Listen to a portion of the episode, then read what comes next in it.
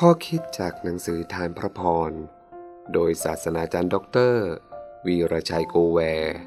เรื่อง เข้าใจในความรัก ท่านอาจารย์ พระบัญญัติข้อใดในหนังสือบทบัญญัติที่สำคัญที่สุด พระเยซูตรัสตอบว่า จงรักพระผู้เป็นเจ้าพระเจ้าของท่านอย่างสุดใจ สุดจิต และสุดความคิดของท่าน ข้อที่สองก็เช่นกัน จงรักเพื่อนบ้านเหมือนรักตนเอง มัทธิว บทที่ 22 ข้อ 36 ถึง 39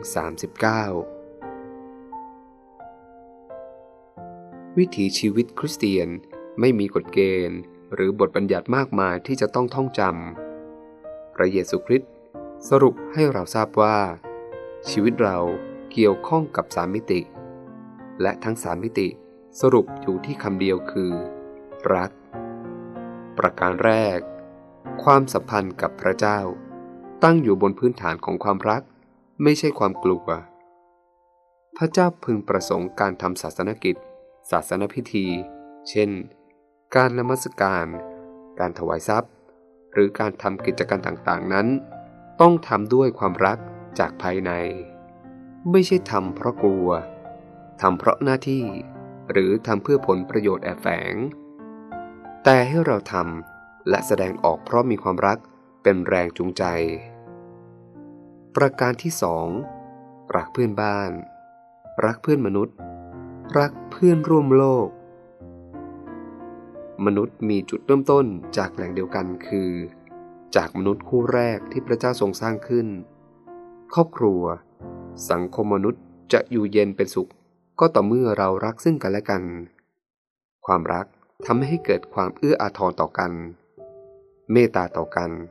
มีความสามัคคีและดีต่อกัน อภัยให้กัน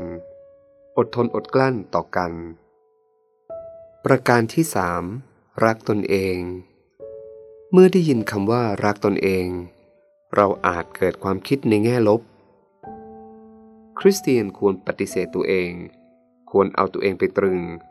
ควรกำจัดตัวตนไม่ใช่หรือ ความหมายของการรักตนเองในที่นี้ ไม่ใช่ให้ใช้ชีวิตตามใจตนเอง และคำว่าตัวเอง ไม่ได้หมายถึงตัวตนที่เรียกว่าเนื้อหนัง ไม่ใช่ชีวิตภายในที่อยู่ภายใต้การควบคุมอำนาจฝ่ายต่ำแต่หมายถึง มนุษย์จะต้องเห็นคุณค่าของความเป็นมนุษย์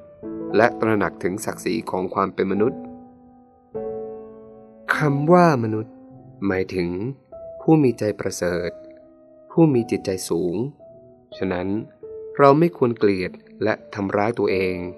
ผู้ดูถูกตนเอง รู้จักให้เกียรติตนเอง มีความภูมิใจในตัวเอง ถ้าเรารู้จักคุณค่าของตนเอง ให้เกียรติกับตนเองในทางที่ถูกต้อง เราจึงจะเห็นคุณค่าของผู้อื่น และจะปฏิบัติต่อผู้อื่นเหมือนอย่างที่ปฏิบัติต่อตนเอง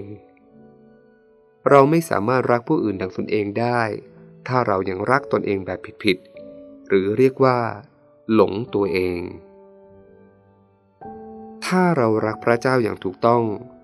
การรักเพื่อนบ้านและรักตนเองจะถูกต้องด้วย ให้เราพัฒนาความรู้และความเข้าใจในการรักพระเจ้า แล้วความรักด้านอื่น จะตามมาอย่างถูกต้อง และสมบูรณ์